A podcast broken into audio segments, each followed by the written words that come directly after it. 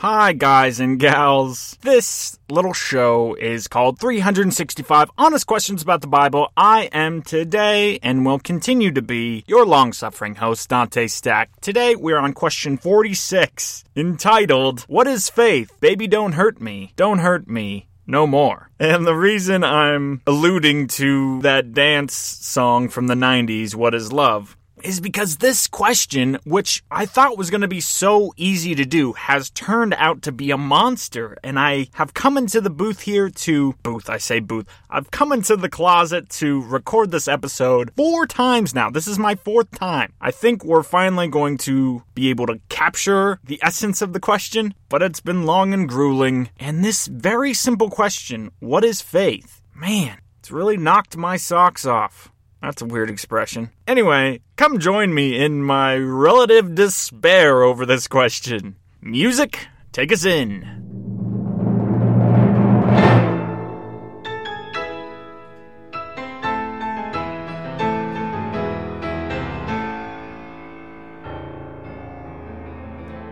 Okay, so if you recall, last episode, question 45, we did on what is the size of our faith? And we looked at Jesus and his statements about if you have faith like a mustard seed, you can move mountains.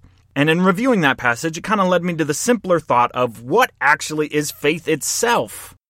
And I have to admit, I had a certain motivation in wanting to do a podcast episode on that question. But wait, hold the phone here. In my previous attempts to record this episode, I had this thesis statement. It was kind of where I was going to drive the episode towards. And that thesis statement is this I'll just state it here because I no longer hold to it. That initial thesis statement is faith is either so complex that we ultimately can't understand it, or so fundamentally simple that no definition of it is necessary. That's where I thought I was going to take the episode. But now I don't feel that way. Put it bluntly, I feel that faith equals an active belief, that belief is more or less a synonym of the word faith. All right, now let's go in reverse. That's where we're going. Faith equals belief. That's our trajectory. And then once we're there, we'll talk about the second part of this question Baby, don't hurt me, don't hurt me no more, and why that applies to this idea of faith. But we gotta back up. So, how have I come to this conclusion? First, let's discuss what I wanted to attack, more or less. And I wanted, in doing this, I had this presupposition, right, that most Christians, or a majority of Christians, or many Christians, however you want to put it, have a wrong perception of what faith is and the role faith plays in our salvation and in our life. And to give you an example of what I thought people's perception of faith was, is the third act of the movie Homeward Bound. Do you remember Homeward Bound? I watched it on VHS many, many, many times as a child, and it revolves around these three pets two dogs and a cat. And each one of these three pets belongs to a little child owner, and the animals get lost and have to go on this adventure in the California wilderness. And there's a young mutt dog, an older golden retriever, and a Himalayan cat named Sassy. And as a kid, we had an older golden retriever. Glory was her name. So I always related to, you know, the plight of this older golden retriever in the story, named Shadow, by the way. And right at the third act, after the animals have escaped the pound and escaped grizzly bears and porcupines and all these things going over a waterfall, they're at the home stretch, of course, and they're going through like a railway station or something like that. And Shadow, the old golden retriever, falls into a deep mud pit. And once he's in there, he doesn't seem to be able to get out. And Chance, the younger dog, even jumps down into the pit and tries to encourage Shadow, like, you just have to jump out, you just have to jump out. And Chance, being young and full of energy, can jump out easily. Shadow, however, cannot, and it appears that Shadow's leg is broken, and if I'm recalling correctly, he even says something like, I'm too old, I can't make it. Something ridiculously cliche like that. The scene cuts away from the animals, cuts away from the protagonists, and you're just left with Shadow in this pit, and the other two are like, okay, maybe I guess we'll go on, and it's sad. And then the movie ends, I believe the last scene of the film, in the backyard of the family, and the three children are, you know, still emotional and sad because their pets are gone. And then far off at the horizon line, out of the woods comes sprinting Chance, the young pup, and he runs up and he's so happy and he runs into his little boy owner's arms and he's licking him and everything's good. And then Sassy, the Himalayan cat, comes, and then the older boy, whose dog was Shadow, the golden retriever, looks out and he's looking and he's looking and he's hoping. And then the boy says something like, Oh, Shadow was too old. He could never make it that far. Of course, the movie's wanting us to believe that Shadow is still stuck in that pit. Until, right at the last moment, of course, because this is a Disney film, suddenly Shadow comes out of the woods and he's hobbling because I guess he's got a broken leg or something. But he's made it. And then everyone's happy, and the end of the film ends with this narration by Chance, the young dog. And Chance says, It was Shadow's faith that got him out of that pit his faith in his boy. And I want to gag on that idea. That type of faith makes me gag. Because the movie very explicitly shows us that Shadow couldn't get out of that pit.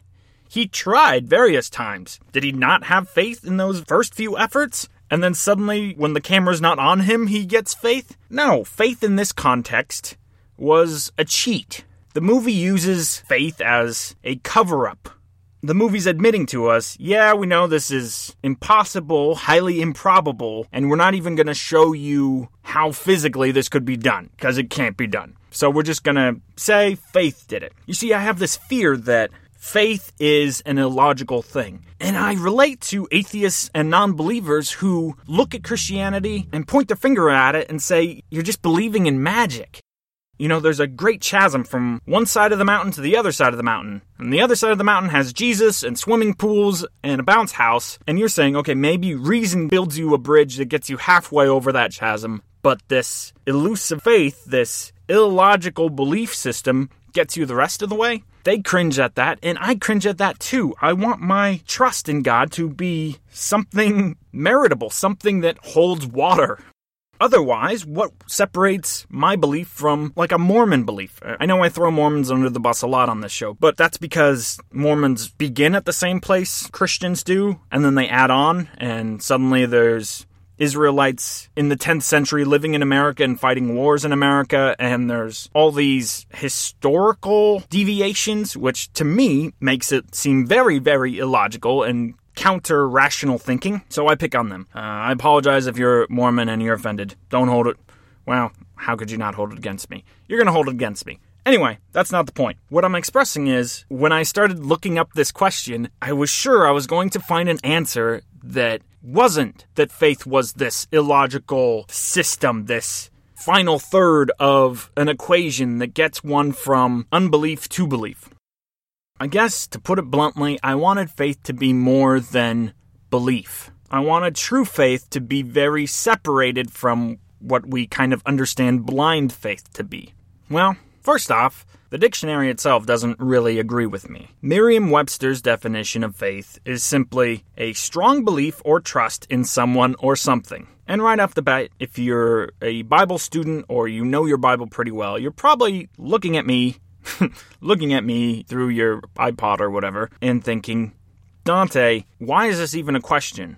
The Bible explicitly tells us what faith is. In fact, there's a whole chapter of the New Testament essentially burdened with trying to describe faith. That comes in Hebrews chapter 11. It starts, and I'll read it Hebrews chapter 11, 1. Now, faith is the assurance of things hoped for, the conviction of things not seen. For by it, for by faith, the people of old received their commendation. By faith, we understand that the universe was created by the Word of God, so that what is seen was not made out of things that are visible. By faith, Abel offered to God a more acceptable sacrifice than Cain. And the writer of Hebrews goes on through Old Testament history to talk about instances of when faith was applied. So there's our definition faith is the assurance of things hoped for, the conviction of things not seen.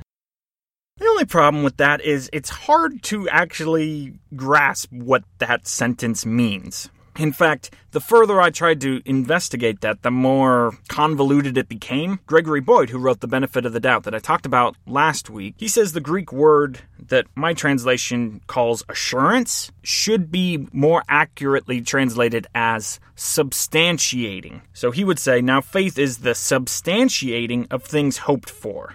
Uh, hmm. From what I gather, this concept of substantiating goes to substantiate Boyd's claim that imagination is important in prayer and in our relationship with Christ, that we have to imagine what the reality of the gospel is in order to kind of walk into it. But that's like a really complex and weird thought that, I don't know, faith is thrown around so consistently, especially by Paul, the Apostle Paul, in the New Testament, that it seems like it should have a simple definition. Now, here's where things get a little tougher for me is if I start throwing synonyms into this chapter. If every time in Hebrews 11 I use the word belief instead of faith, it works out pretty well. You come away with the same understanding of the text. Oh, and I should mention, while he's going through and talking about the history of faith, chapter 11, verse 6 states, And without faith it is impossible to please God.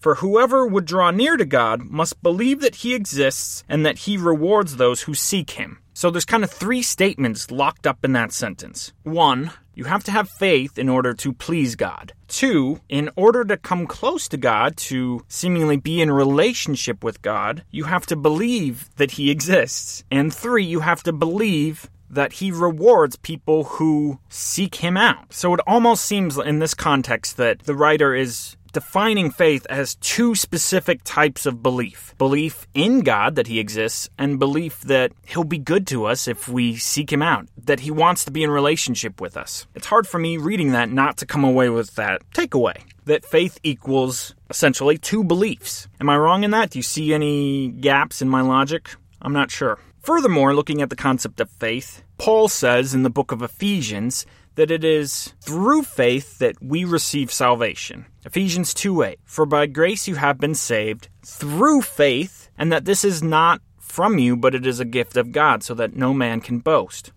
Okay, so we kind of have a blueprint for salvation. You receive salvation by receiving grace from God, and you receive that by having faith in Him, right? Okay, compare that to John 3:16, the most famous verse in the Bible. For God so loved the world that he gave his only son that whoever believes in him shall not perish but have eternal life. The equation that one would get reading that verse is that one receives salvation by believing in God. Okay, and now use the synonym game. Throw faith into John 3:16 and throw belief into Ephesians 2:8.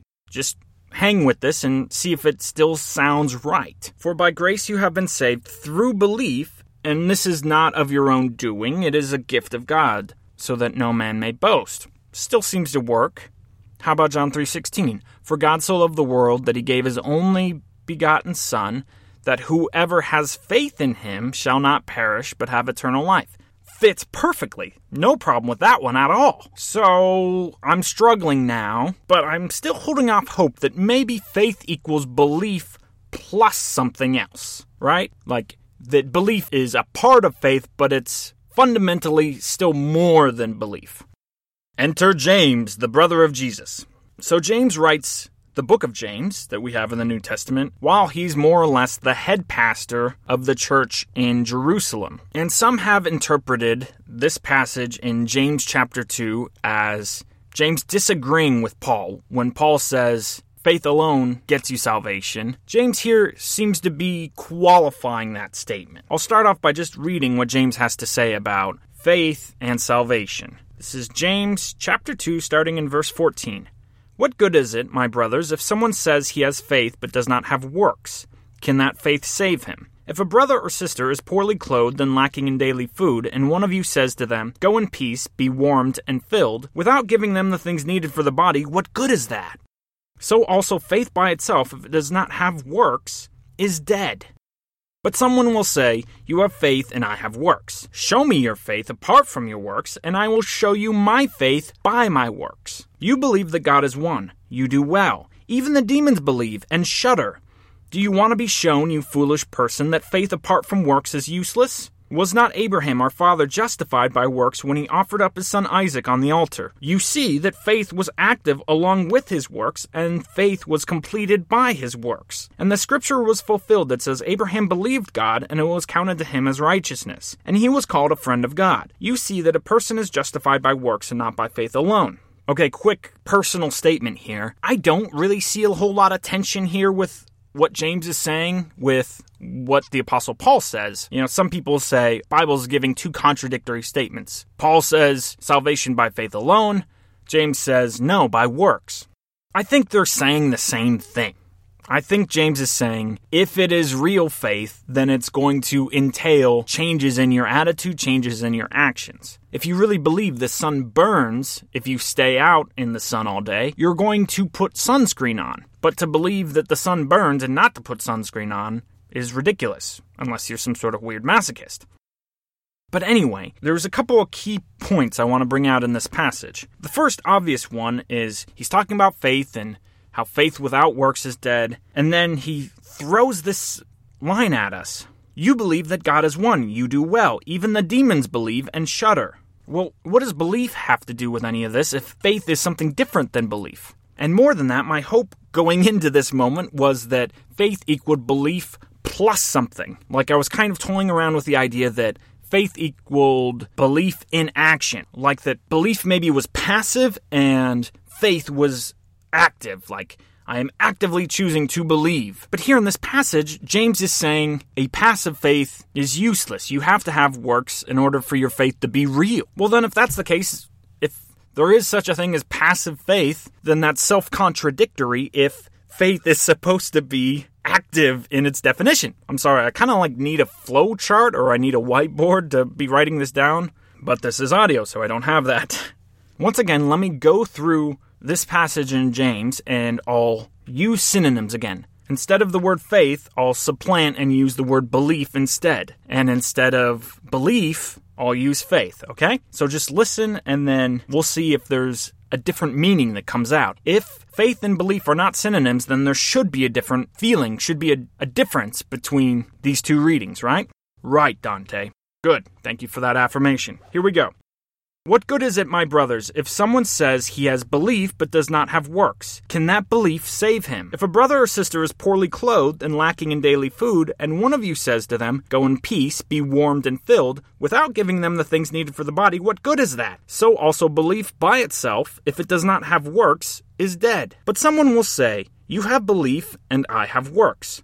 Show me your belief apart from your works, and I will show you my belief by my works. You have faith that God is one. You do well. Even the demons have faith and shudder. Do you want to be shown, you foolish person, that belief apart from works is useless? Was not Abraham, our father, justified by works when he offered up his son Isaac on the altar? You see the belief was active along with his works, and belief was completed by his works. And the scripture was fulfilled that says Abraham had faith in God, and it was counted to him as righteousness, and he was called a friend of God. You see that a person is justified by works and not by belief alone.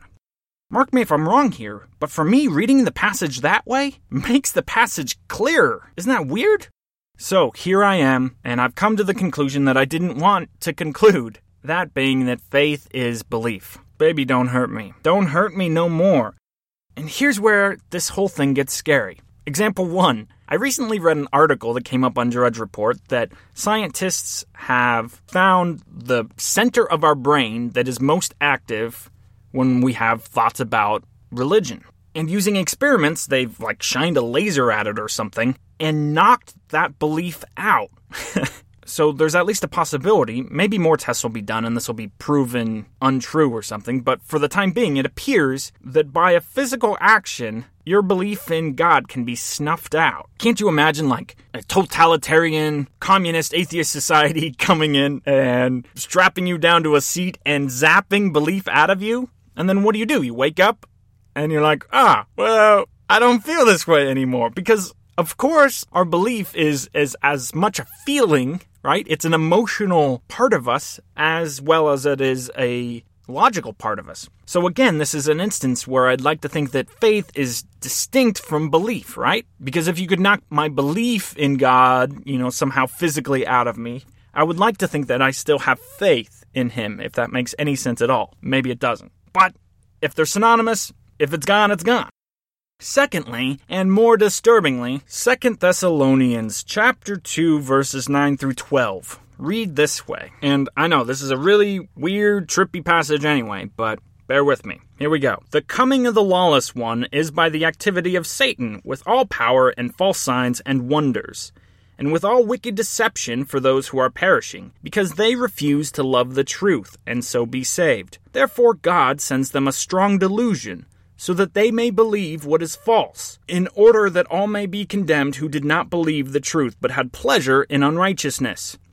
Hear that again. God is sending a strong delusion so that people will believe false stuff in order that they may be condemned because they don't believe. So at any moment, God may strongly delude you and then condemn you for believing in this false thing. This leaves me scared, like fearful. It's like that song, Despite All My Rage, I'm a rat in a cage. I can't even control my belief. Scientists are gonna zap it out, or God's gonna delude me, and it's chilling. And I'm a small child here, ready just to be hurt by whoever wants to point their finger at me, and I can't do anything about it. What then do we have left? What then do I have left? This is gonna sound cheesy, but all I have left is my faith. I have my Merriam Webster's definition of faith a strong belief or trust in someone or something. I have a strong belief and trust in God that He's going to be good to me. I don't know if He's going to be good to you. I can't honestly say. Some of you, apparently, He's going to deceive. But at the end of the day, I'm a small kid. I'm a small rat locked in a cage. I've got no choice here but to have childlike faith and run to God and say, I know, I don't control anything here. I can't do anything for you, God. I can't even choose to believe in you, apparently. But you're the only option on the table, and you're the only thing that makes life have any purpose. What is faith? Baby, don't hurt me. Don't hurt me no more. Is Dante Stack signing out.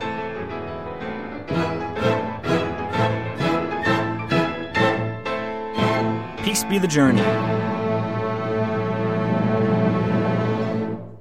Hey, thanks for listening. 365 Honest Questions is produced by myself, Dante Stack. If you like what we got going on here, consider joining our Facebook page, writing me on Twitter at Dante Stack, or checking out our website, dantestack.com. And don't forget that I produce another weekly podcast. That one's called Solve the World. It's a coming of age adventure story in 100 weekly episodes. Finally, if you want to support this show, write a review on iTunes. That's the surest way you can help make sure that this program stays around. Thanks.